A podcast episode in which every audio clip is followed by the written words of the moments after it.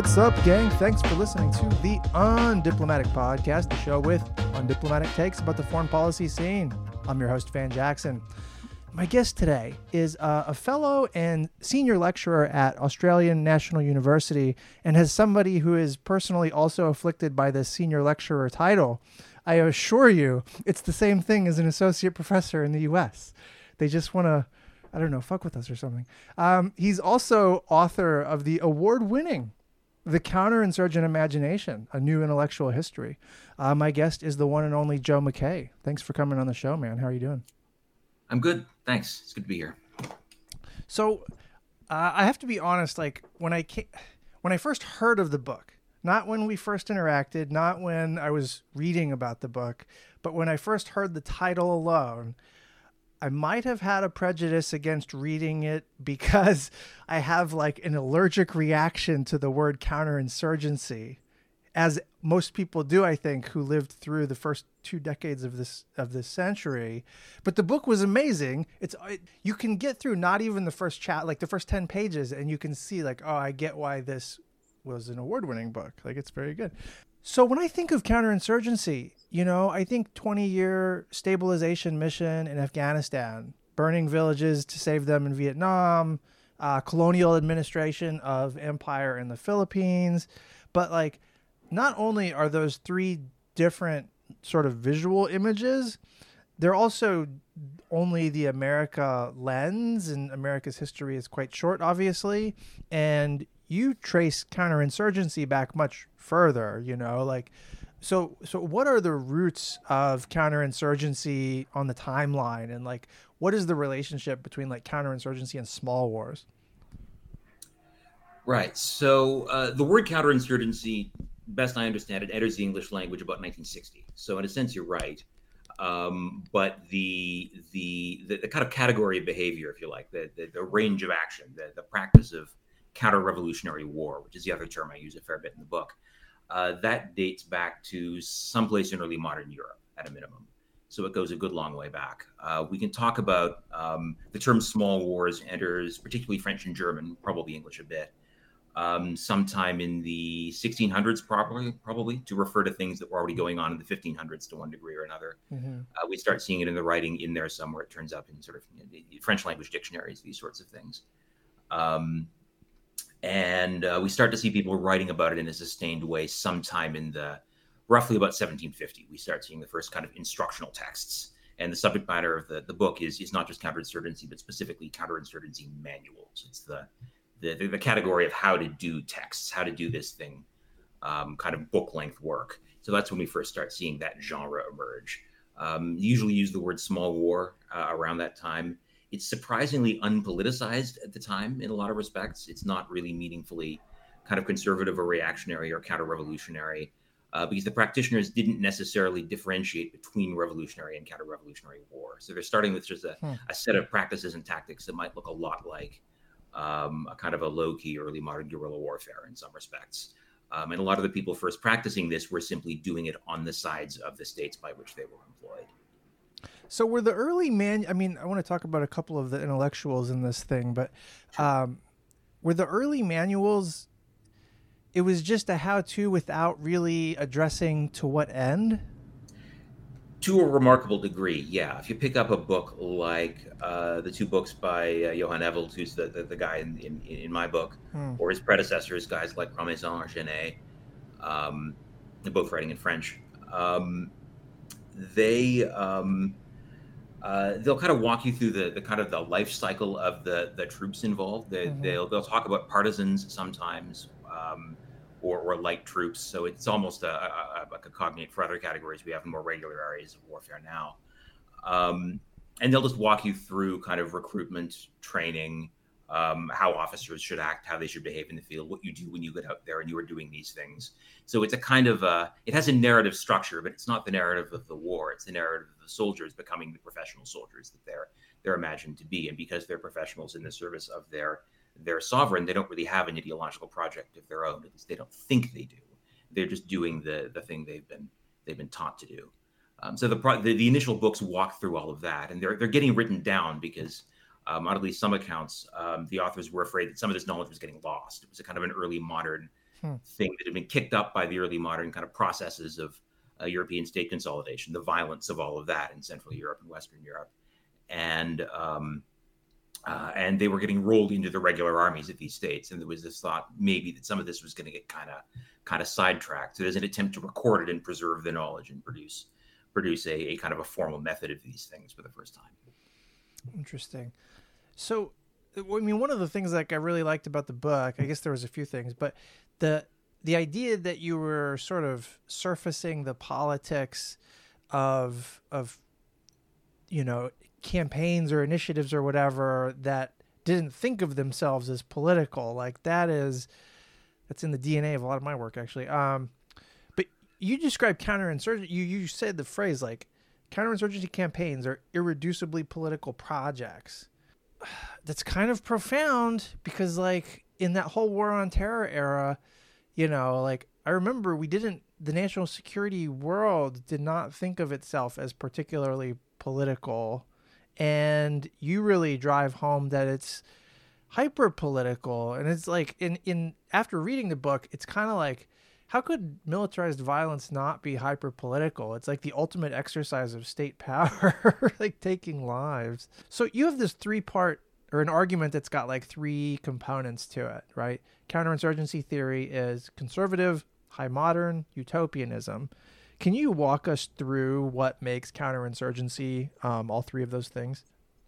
Sure. So the the project of the book is sort of to describe how it got that way. So that's the kind of the yeah. the state of counterinsurgency from from around when we start using the word in the early '60s.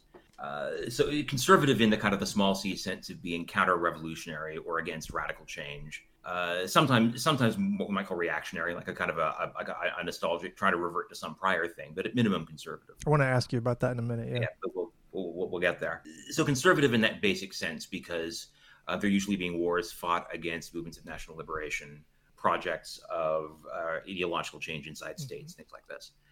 Uh, high modernist in James C. Scott's sense. Uh, James Scott mm-hmm. says that certain 20th century states, particularly kind of ideologically minded ones, developed these programs of what he calls high modernism, which is a, an attempt to kind of radically transform the human condition in some way or, or, or, or improve the human condition um, through big programmatic projects of, of, of state building that tend to be marked by their their linearity, their their rationality. They have a quite kind of visual, geographical, geospatial uh, kind of grid-like quality to them. Often, like literal visual grids are often a big part of the, the kind of cartographic life of these sorts of state-making projects. So he identifies this with um, with Soviet communism, but also with National Socialism, um, and with some aspects probably of American liberalism, or at any rate, I would in this context. Um, so um, it, it's it's the project of doing these things, not in a politically radical way, in a, a, a way that intends to to conserve the prior the prior system of government. Mm. So to to build it up in a in a new and more rationalized and more systematic way, uh, and that makes the system third of all utopian um, in that it imagines an idealized version of the world that it's trying to create. It's not. Um, uh, it's not simply focused on recovering the past to court or the preserving the present to court, but but producing it in an idealized form. So if you think of the um, the projects of market building that I gather went on in Iraq uh, at various times during the American the American war there, um, they were trying to do a kind of an idealized American capitalism, an imagined sense of how it was supposed to work if you sort of listen to the right think tanks and stuff as against um, just just kind of creating whatever actually existing market system, actually existing uh, electoral democracy exists in mm-hmm. the United mm-hmm. States. There's a, a tension. There's a potential tension there, but you you navigate it in a way that makes total sense.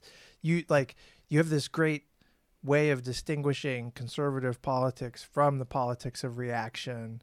Um, you actually you maybe it was a spin-off of the book i don't know but you had a international studies quarterly article too that really was a great walkthrough on reactionary politics. Can you sort of talk about the convergence there, or how they're how they overlap and don't conservatism and reactionary politics? Yeah. Um, so yeah, they, they, overlap and don't. That's just it. So this is an article I wrote with my my, my grad school buddy Chris LaRoche, um, and we were uh, we were interested in, in in making sense of what just what, what what what to think politically in the immediate aftermath of, of Brexit and Trump and all of that, mm. and to make sense of how they might fit in world politics. And the category we use, which we borrow from uh, Mark Lilla, who's a sort of humanities scholar, uh, is is reaction. um, which means not conservatism in the sense of conserving something, but wanting to go back to something prior. So we distinguished a, re- a reactionary politics as having three or four key markers. Uh, it imagines a, a better past of some sort, some some lost past that was in some way better than the present. So it's romantic a form of political history, nostalgia. yeah. Yeah, so it's romantic.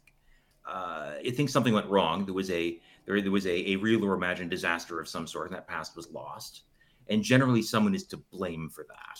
So this is commonly a form of political scapegoating, and we can pretty easily imagine historical parallels with these ideological projects. So the active project, yeah, the active project then is one of recovering that and there are a few different ways then you can go about doing that if these are these are your politics.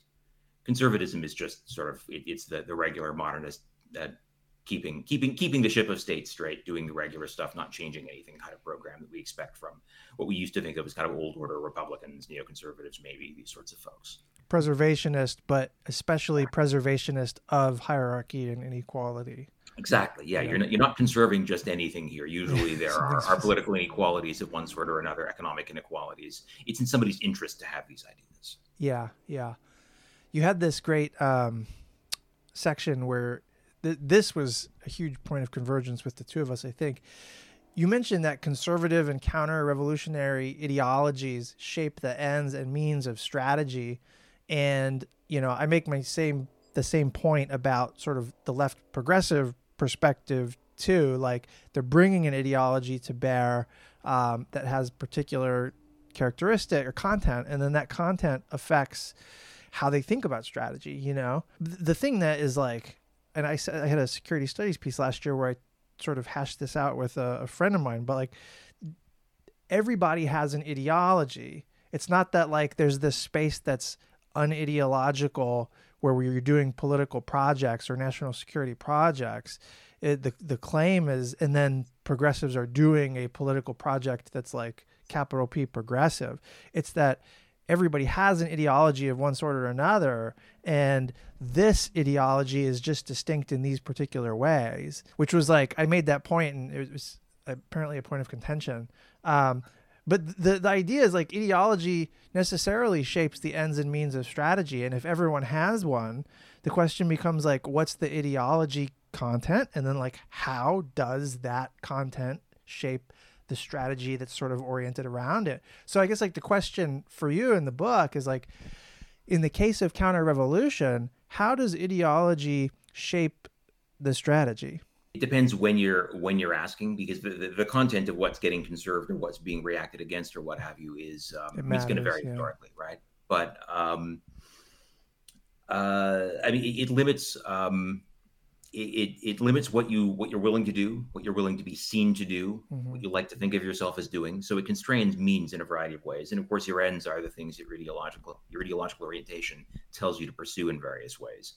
So they're both pretty tightly bound up with your with your political priors going into these things. I would think. I don't know what a program like this would look like if it really had no ideological project. You can see it getting kind of kind of buffed out pretty carefully sometimes. If you look at the the, the 2006 American Counterinsurgency Field Manual. It's um, in some respect it is pretty carefully kind of smoothed out. Sometimes it surfaces. Sometimes I mean they're not dumb guys. Sometimes they just know they have to surface it, so they do. Mm-hmm. Um, uh, but if you look at other other instructional texts for these things elsewhere, they will have very different orientations. Like the levels of violence the British Empire was willing to engage in, uh, say 120 years ago, are are just much higher. Um, at least willing to be seen to engage in, if you like, and the, the sorts of things they can get their soldiers to do um, without much reflection. These sorts of things.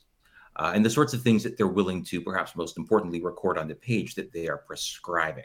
Mm-hmm. Um, whereas, I mean, the levels of violence in Iraq and Afghanistan did become pretty horrific at a variety of points, if I understand right. But the official instructions never said to do that. Whereas, if you look at um, the the quasi-official directions, circa 1900 or 1906, in the case of the book I write about, um, in the British Empire, they're just saying out loud, "Do it, do this stuff." It's, it, it is the quiet part loud. It's not even imagined as the quiet. So um, ideological, ideological constraints shape you in every everywhere for the institutions.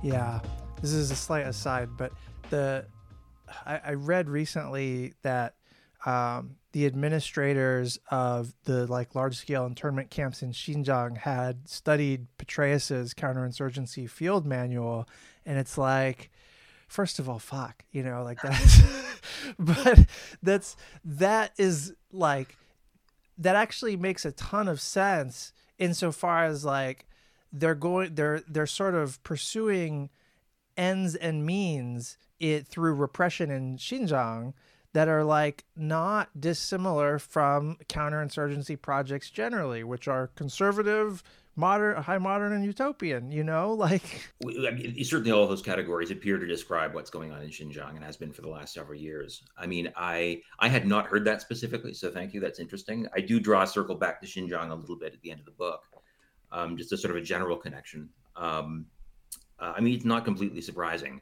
uh, once you start writing these things down, they will get picked up and reused by other people.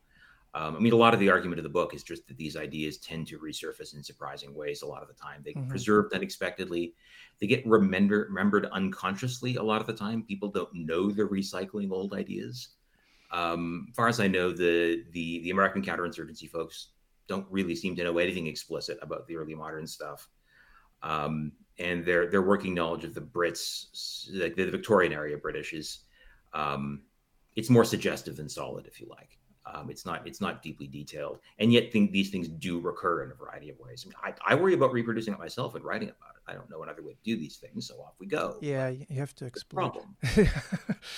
uh, I was going to ask this later, but just how much does U.S. counterinsurgency thinking on the page like in the in the 06 manual and that kind of thing how much does it is it self-conscious or referential to america's counterinsurgency history like in the philippines and you know just like the the history that we don't put in our own narratives about america in the world yeah, so we a few things here. I mean, in a sense, it depends what what what what official histories you're looking at. I mean, the, I think that the more or less standard or official U.S. Army counterinsurgency history is a sort of two volume doorstopper thing. Uh, I mean, it does touch on this stuff. It basically starts on the frontier. The history is the um, history, yeah. Yeah, but but the, the but like the, the, the, publicly projected stuff, um, some of it's there. I mean, there's this sort of sort of parable told about the writing process, where, which as far as I can tell, it's true, where um, somebody's drawing just a lot on the French experience in Algeria at one point during the writing process, and somebody says eh, they tortured some folks, you know, which among other things, the French did that in that that that situation, among a lot of other things. And uh, he said, okay, fine, we will not use this as a positive model.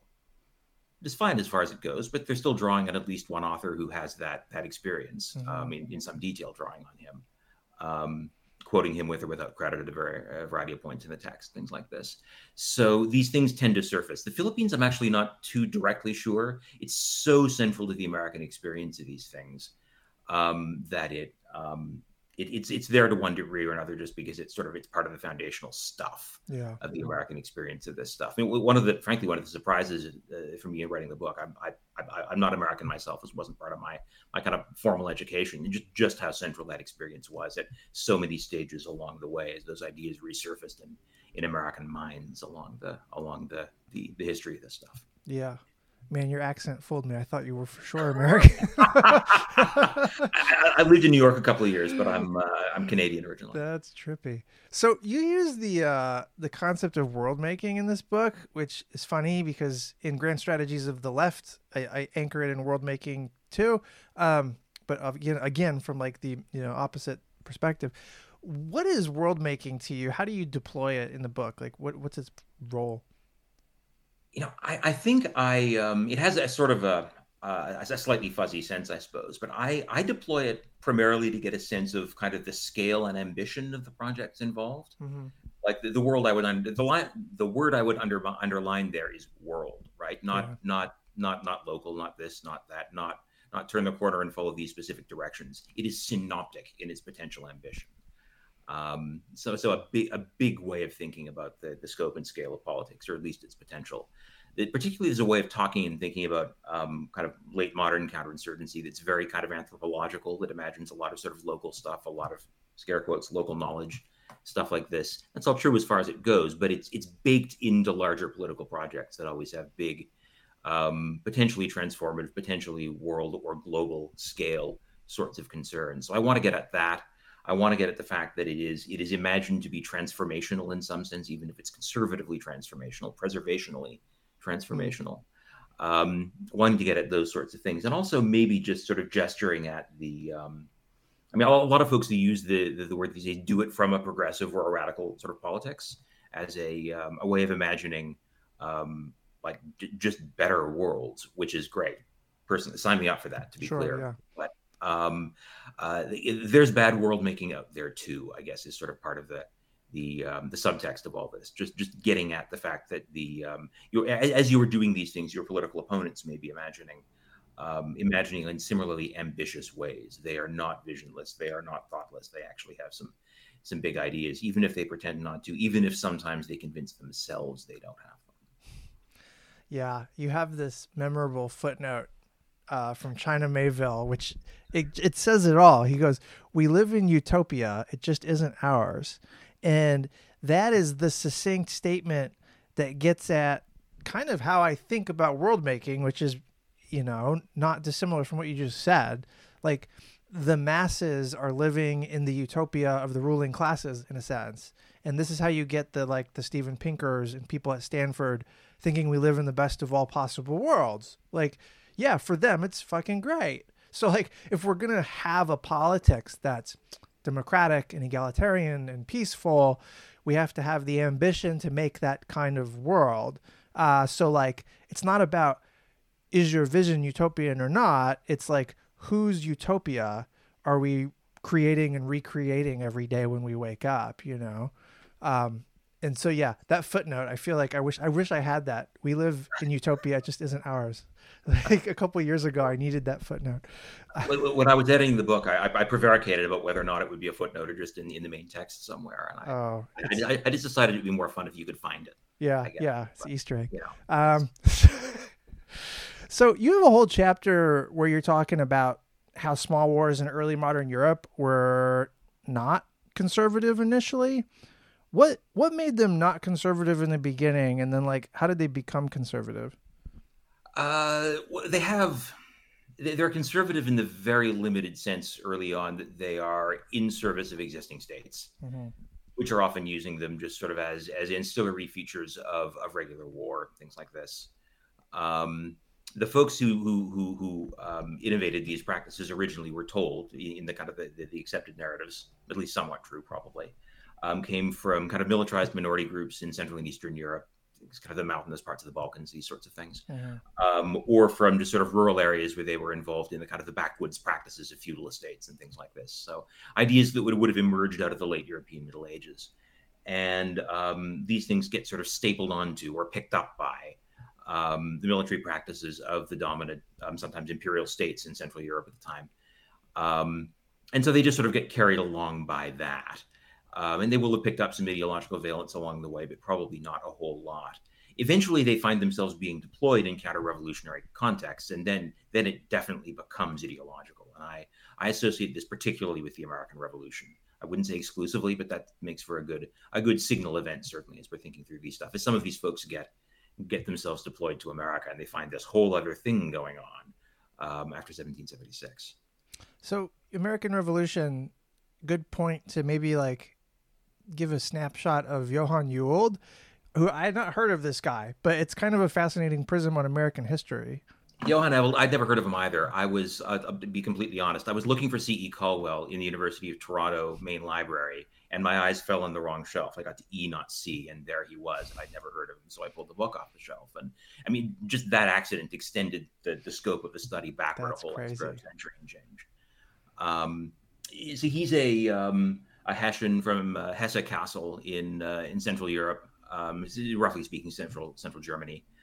Um, uh, a military family, uh, relatively little formal education, spends almost his whole almost his whole adult life in uniform, um, including eight years in America. So he he gets training in this sort of sort of background set of practices that I've been describing of kind of traditionalized um, small warfare, Kleinkrieg in the German.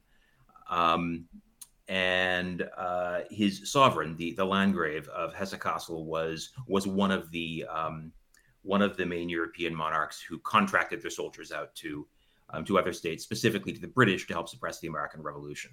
So um, I think it's late 1776. He gets shipped off to America, um, lands in New York Harbor, and just finds himself in the middle of an ongoing Revolutionary War, which is something he basically never heard of.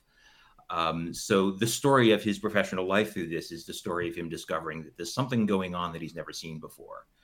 Um, and we can reconstruct this in some detail because we don't just have his books, we have his diaries. He kept a, a quite detailed four volume handwritten diary over the run of the war, um, which was preserved, disappeared for a long time. It kind of turned up during the American occupation of Germany in 1945 and, um, uh, and wound up in print in the States as a result and uh, so we can re- we can reconstruct his thinking as these ideas begin to occur to him pretty quickly on the ground uh, in and around New York, uh, in New Jersey, and then down the down the Mid Atlantic coast as he is fighting the American revolutionaries and watching the British uh, screw the thing up more and more obviously in his eyes, and he loses respect for them. He begins to kind of like the Americans as professional soldiers. He never likes them politically because he's a monarchist, but he he he respects them as as um, as as uh, as fighters of wars in an effective and efficient um, and honorable way. Honor is a big category for him. Um, so he watches that happens over a long period of time. Eventually, winds up a prisoner of war, gets traded um, at the end of the war, gets uh, headed back to the um, to the British as they're getting ready to leave uh, has dinner with George Washington. The whole thing is a great story in a variety of ways. Yeah. Um, but um, he, he's a he's a signal figure, not the only figure, but a, a visible in the historical record and an important figure um, uh, in this trans- transformation where there's a turn in um, in irregular warfare away from just just a bunch of kind of strategies and mostly tactics toward a, um, um, a more robustly self-consciously political program of counter-revolution. And this is of course, serving the interests of the monarchy or like defending the monarchy against a you know revolution from the periphery or whatever. Yeah, yeah, exactly. I mean, it's. I mean, I, I don't want to overplay the radicalism of the American Revolution. Yeah, right? no, no. It, it, it from from the way he was seeing it, like, exactly. yeah, yeah. From his point of view, it involved a um, a, a, bunch of British subjects in in rebellion against their king, and he thought that was an inherently dishonorable thing, mm. and he thought that meant it had to fail, and then it didn't. Uh, and that forced him to rethink the, the politics in a variety of ways. He never adopted their politics, um, uh, went back to Europe, uh, eventually took Danish citizenship and was elevated to the monarchy. So he died Johann von Ewald. Um, wound up um, in, in, the Danish were on the Napoleonic side of the Napoleonic Wars. So we wound up governing a German city as military governor for a while during the, the early 1800s. Uh, retired after all of this and um, uh, having written his books, and he dies in the 1820s, I, I think. Um, but it, it's a long life and a lot of very slow cognitive change and changing ideas over the course of that that um, that set of that set of experiences. So how does how does Ewald's way of thinking about sort of counterinsurgency or small wars differ from like C.E. Callwell? And there's a huge gap of time there, yeah there is a huge gap of time, and I, I uh, if I had a good 1850 case to plug in, I would have. There, there really isn't one. Um, so um, Ewald is this figure of, of early modern, um, early modern Central and Western European um, kind of Germanophone ways of thinking about these things. Uh, Callwell is um, uh, an Irishman born in London um, in the 18 about 1860. Um, uh, again spent his whole spends his whole life in uniform. Um, is a, a, professional soldier and, and, gets promoted to a, to a quite high level of the British military establishment, um, mm-hmm. and spends his whole life in and around the British Empire. His whole professional life is given over to this set of projects of, of foreign occupation and expansion and, and domination and so on. Um, he uh, he is, I would say, more explicitly political than others, although he seems to lo- to know it less. Uh, he is the most explicitly reactionary figure in, in the book, I would say, the most certainly the most explicitly conservative.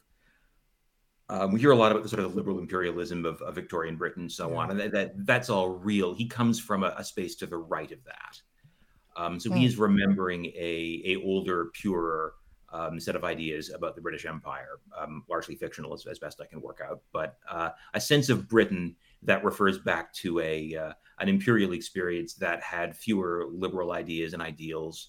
He talks very skeptically about progressives um, and about politicians generally. He would like the military to be left alone to do the work of foreign domination. Um, and his book, which is gigantic and encyclopedic, um, is um, uh, is just the record uh, as a sort of extended reference work of how to how to do that. Man, his disposition sounds very familiar to me. People I know today.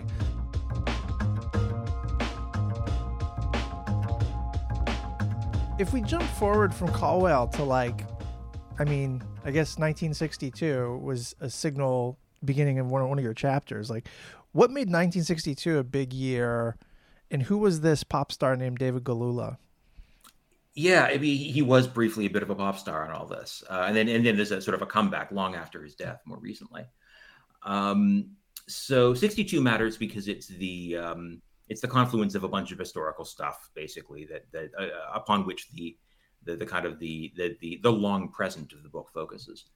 Um, so Callwell and all that happens. A bunch of this gets sort of scrambled or set aside during Europe's 30 year crisis, the two world wars, and all this, and there's mm. just not as much talk about small warfare or uh, or counterinsurgency and what have you. It is out there. It goes on. I mean, the the I think it's the second edition of the, the U.S. Marine Corps Small Wars Manual is 1940. So it's not like the 80s get set aside, but they become kind of filtered through the, these other uh, historical phenomena. So when decolonization gets going, um, there are a couple of generations off uh, officers who know how to fight these wars in Europe.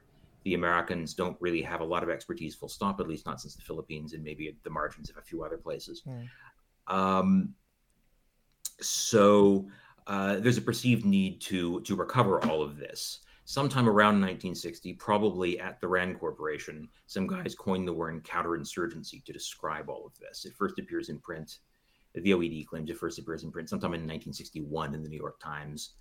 Um, 1962 is um, it, it, it's a bunch of things. It is the year the Algerian Revolutionary War ends, so it's about the high watermark for the process of European decolonization. Uh, after that, a bunch of most of Africa happens after that, but it's at that point we've kind of hit the plateau of the ongoing process. Mm-hmm. Um, it is a year in which uh, the American uh, armed involvement in Vietnam starts to scale up. Uh, the American body count about doubles, although it's still under 100. The first Australians show up. There's a, a, a gradual expansion of, of, the American presence there going on by then. Uh, 62 is the Cuban Missile Crisis. So we've got this this overlap of the Cold War and of, of decolonization going on at the same time. These two gigantic historical processes kind of overlapping and interacting.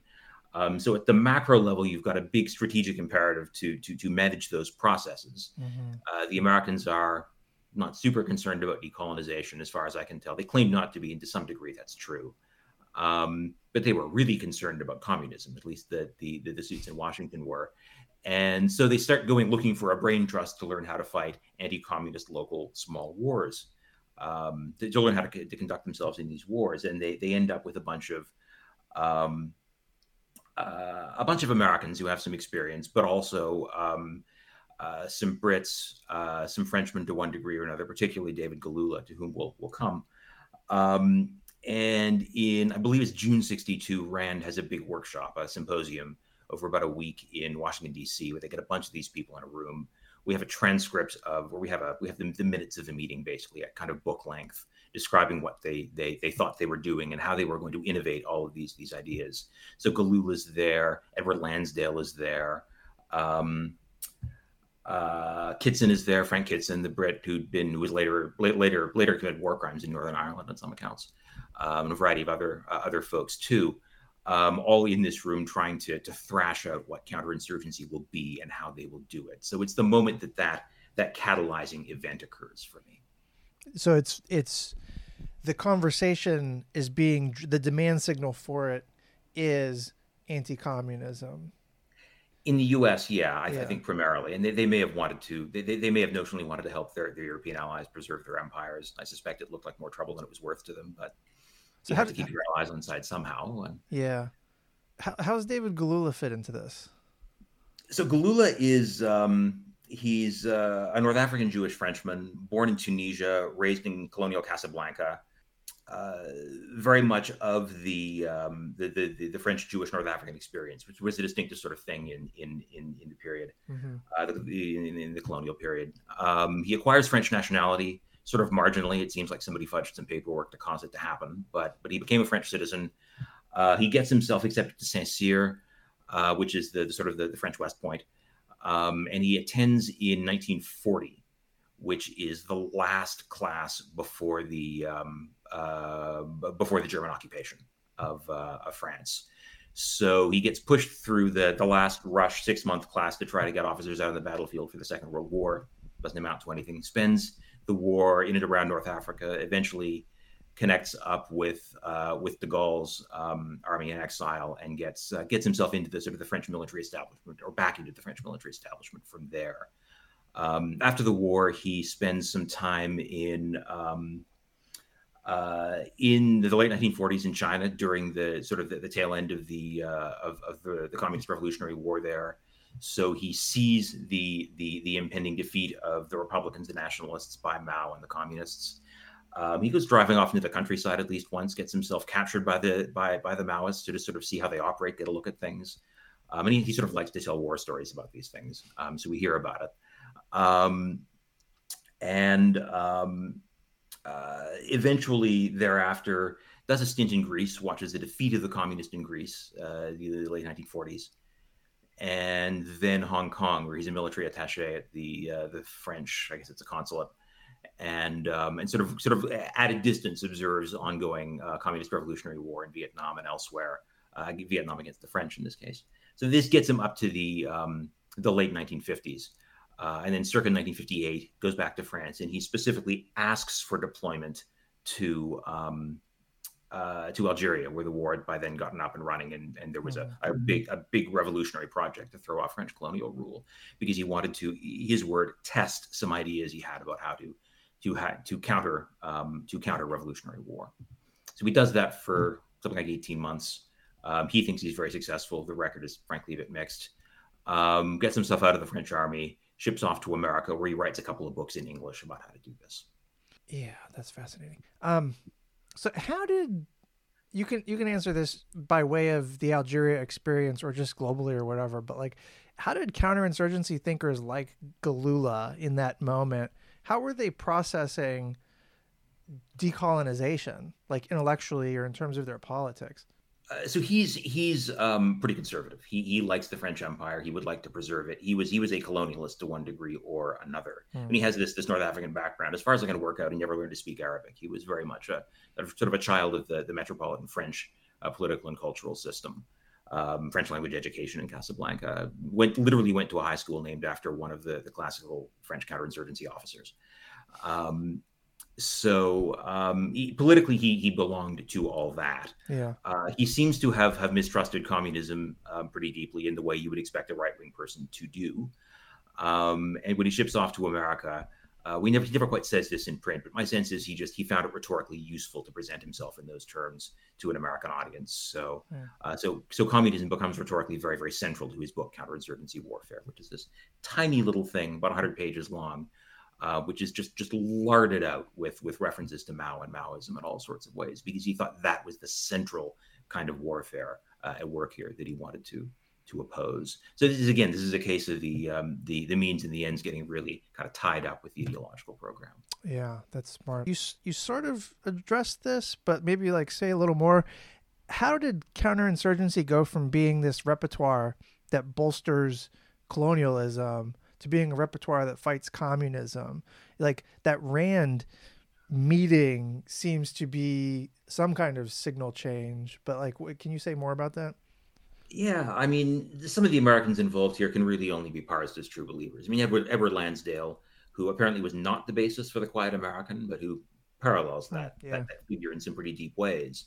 Um, I mean, these people were true believers in a liberal, anti-communist uh, we, we, we will free the world in the name of enlightenment values sort of thing. Mm-hmm. had he read any enlightenment texts? I doubt it but um vibes uh, yeah. they were the, the, the, vibes were unbelievably strong with these guys. Yeah.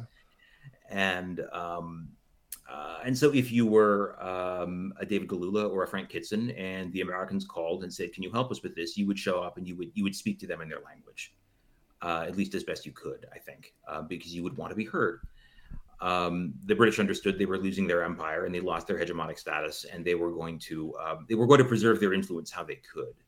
Um, and something similar was true of the French, less directly so. But Galula had very much signed himself up for that project once he got out of the French military.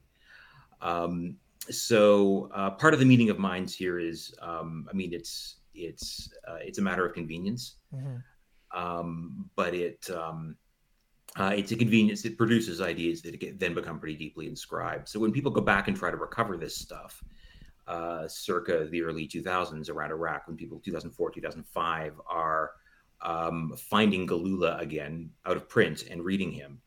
Um, uh, they think they're discovering a program for doing something they can make good use of, even though it has all of these rather, shall we say, complicated roots.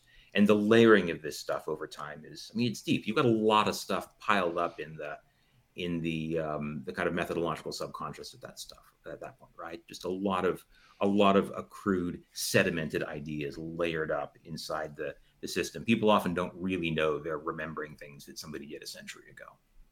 So a, a lot of it's just sort of convenient or uh, or intentional or unintentional forgetting as well. Yeah, that's funny. There's like an improvisation in the context of some feeling of urgency or something that's always happening in the present, and then, but that's always taking place in a context of where there's this like sedimented accumulation of of shit or like a bricolage of of various little nuggets that you know fit the circumstances or whatever. Yeah.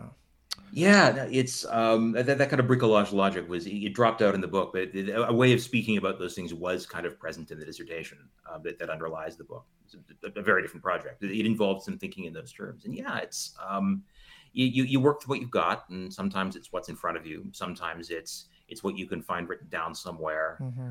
um, and you hope it'll work, I guess. And um, usually it doesn't. Um, at least in this in these contexts, it tends not to. Yeah.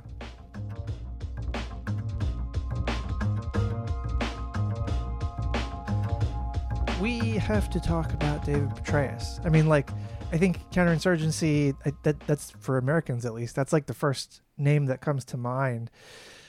Who who was he? What's his claim to fame, and infamy?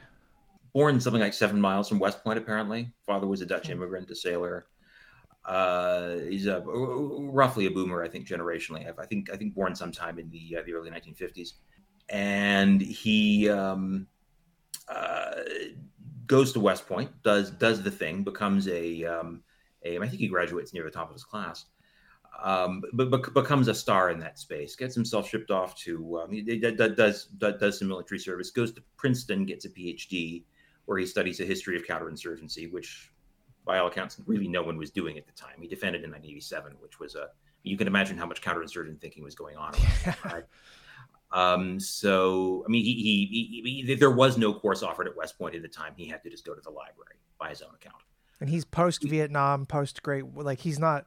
He's, he's, exactly yeah he's not yeah. he's not a product of any of those things the dissertation is actually on the military's memory of vietnam and how it it distorts their idea their, their mm-hmm. attitudes toward these things um uh so he does that um some more in and out of the, the military. Teaches at West Point for a while. Uh, I believe on September 11th, he was he was an aide de camp to the the lead military officer in Bosnia at the time. So he was in Sarajevo on the date. Um, he talks about his um, uh, his time in Bosnia in this almost sort of counterinsurgent sort of way, which is, I mean, it, it's an odd way to talk about peacekeeping a country in a country where the, the war had been over for five years, but you know, whatever. It's policing, I guess, in some sense. Yeah. And um, uh, he um, he's 100 103rd Airborne, something like this. He he he is in the invasion of Iraq, um, uh, part of the early occupation of, I believe, Mosul. Um, gets shipped back, writes the article with which my book starts, uh, which is this little sort of you know five or six page set of lessons learned for counterinsurgency, which is just a it's a remarkably odd document in a variety of ways. Uh, so he writes that, and he becomes part of the intellectual network that uh, once people, once some people notice that things are not going as planned in Iraq, um, somebody packs him off to Fort Leavenworth, Kansas, which I gather is sort of an internal kind of kind of um, think space for the army, a kind of a, a, site of internal dissent for thinking about things and working out alternative solutions. And so yeah, on. for dissident so thinkers. Where, and, yeah, yeah, that, that, that's where he is when they um, when they do the very very rushed writing of the field manual in 2005 6 and it's, it's december of 2006 it's it's officially released for use in the next year in the surge yeah and then off of the surge the surge worked became like a political line it, didn't seem to really work. But like the that was the political line going into the Obama years, and so then he becomes Obama's politically appointed director of the CIA. Um, yeah, so like this slight tangent. I have I've never met Petraeus. I have this uh, a story where like one of my friends who was a guy who worked at the CIA when Petraeus was the director under Obama he he told me that uh, he was at this recruitment meeting or something where Petraeus, you know, he's meeting with his human capital people and like they're talking to the recruiters who go out to the college campuses to sell people on a career in the CIA, and Petraeus said something like. Why are we sending out all these recruiters? Like, we shouldn't be recruiting from state schools. Like, we can get all of our employees from the Ivy League and from Stanford. And, like, at the time that I heard that, he was still thought of as like a god or a superstar or whatever. And that immediately said something is like rotten about this guy or like something mm-hmm. about how his status in this world says that something about us is rotten, you know, like and my consciousness about power then was like not what it is now. But it still hit me some type of way and, and it was like the first time that i was confronted with people who explicitly thought government like it should be run by a ruling class. That ruling class should be from the aristocratic section of society. Where do you find that? Literally only at the ivy leagues right? And yeah. like that maps really well onto the way that you talk about Petraeus in the book and and and his sort of it's not overtly he doesn't think of himself as political necessarily you know? Um i mean it's like what you said he's post vietnam what kind of like history politics ideas are like informing the way he thinks about about what he's doing? I, I mean, his his his main area of interest is is his his his research into counterinsurgency, which is one of the things that that would have um, I mean, comparative advantage. You know, you distinguish yourself by being good at something that somebody else isn't, right? And um, he, he had specialized in this, and he waited for his historical moment, and he caught it in a big way.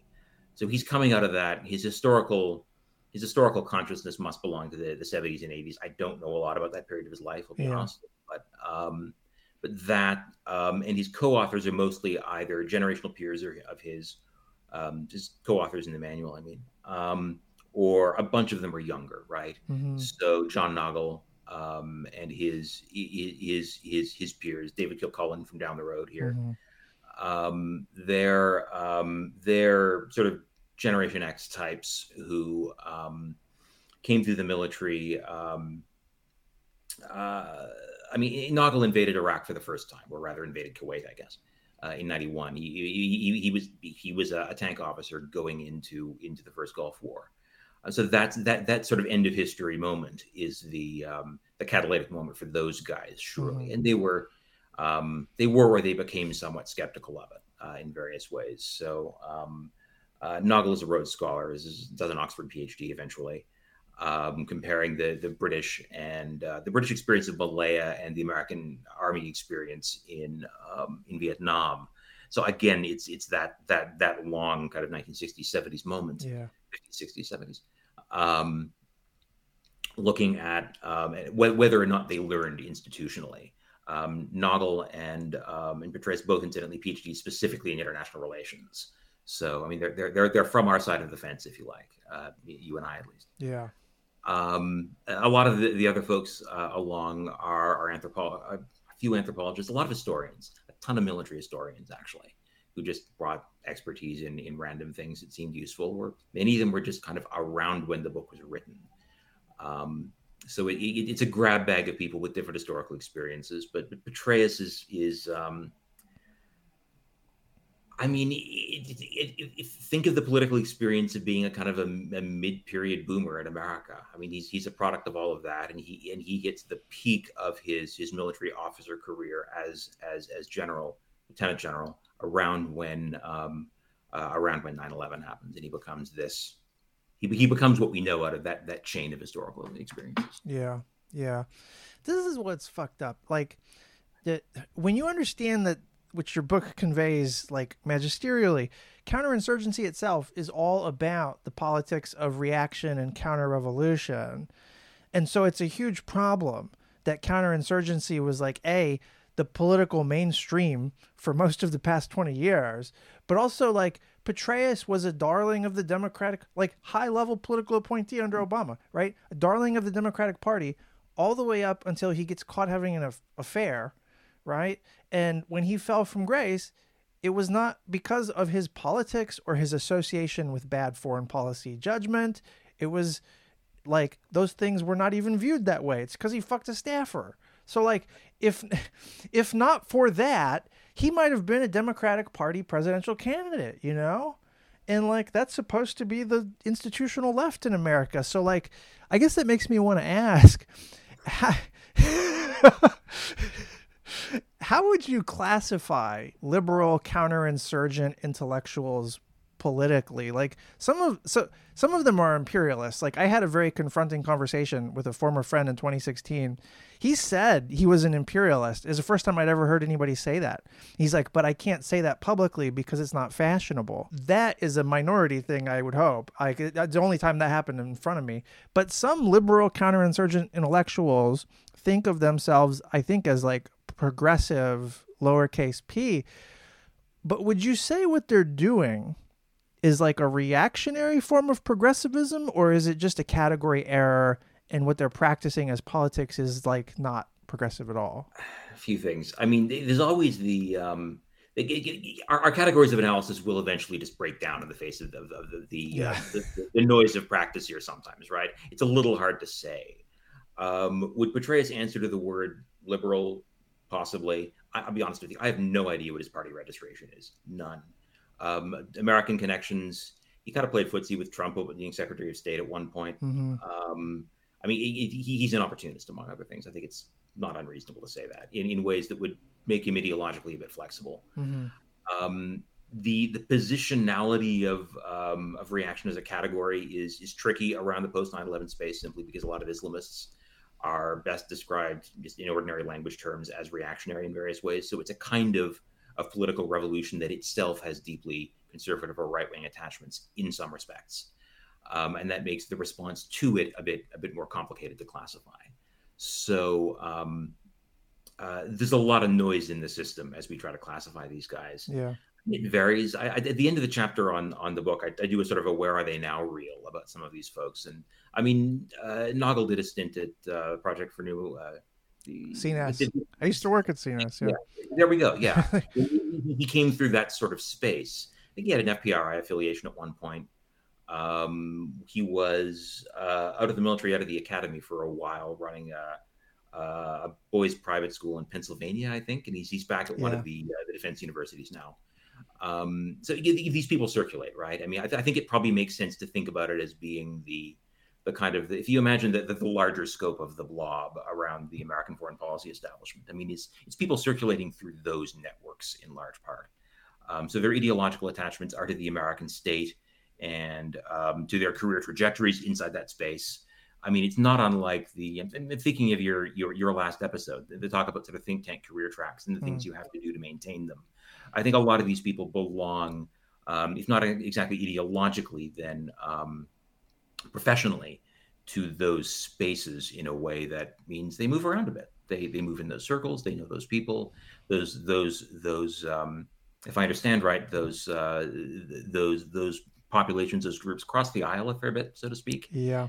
So I mean, I think these guys belong to that, and to the extent that some of these some of these counterinsurgency officers became somewhat distrusted in the American military establishment, as, as, as they did, it's because they were perceived as political um, not as ideological in any specific way, but as just like I like maybe they were just hanging out with suits a bit too much. Yeah, were they were not not military professionals in a pure enough sense. Opportunists looking for the next rung. Yeah, which they did. I mean, yeah. the, uh, the, all all of apparently all of the officers who led the, the war in Afghanistan, just just all of them went into finance eventually, or consulting, or other kind of kind of big dollar financial spaces. Yeah, yeah. I need there's more there's more to be said. There's a there's a story there that's been not told well enough yet. Jesus. So this is one of the reasons the book was so important. Like anybody who had the irony of like having an allergy to counterinsurgency, you know, if you're that kind of person, the book is like really essential because it's like to if the national security state is venerating this particular mode of engaging with the world, then like y- you have to understand the sort of politics that come with that. And um, we spent 20 years not like black boxing what or bracketing off those those politics, um, but they were still there. I guess as a final question, and maybe this is more speculative, like reactionary politics right now it's obviously resurgent around the world, big MAGA right stuff, you know, but in, in, in other places outside of the US too. I would not say that counterinsurgency per se is popular right now, though. Like, that's not resurging.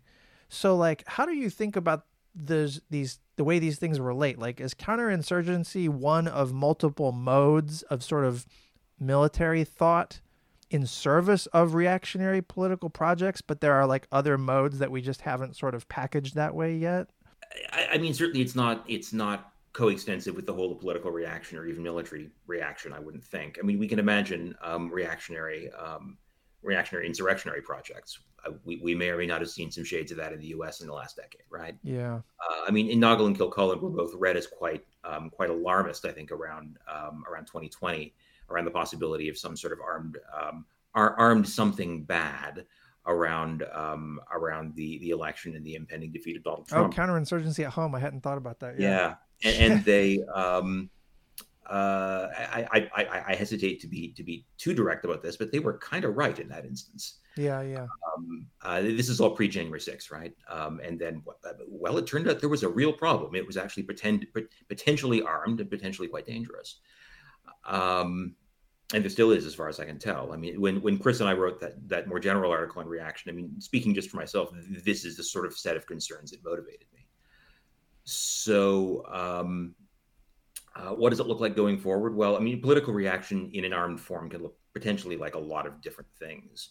Um, uh, armed political reaction in the Second World War looked like the Third Reich. Um, these days, it may look like look like some guys with guns storming the um, storming the Capitol building in Washington D.C. I don't know. Yeah. Uh, going forward, it, it's it's potentially variable. You don't want to make too tight a prediction. I, I wouldn't I wouldn't say it's something you should not worry about. Yeah, that's fair. That's fair. Well, man, this has been awesome. The book is called The Counterinsurgent Imagination and Intellectual History. Is that right? Uh, yeah, and new intellectual history. Great book. Thanks for coming on the show. This was awesome. This is a lot of fun. Thanks very much. All right. Take care.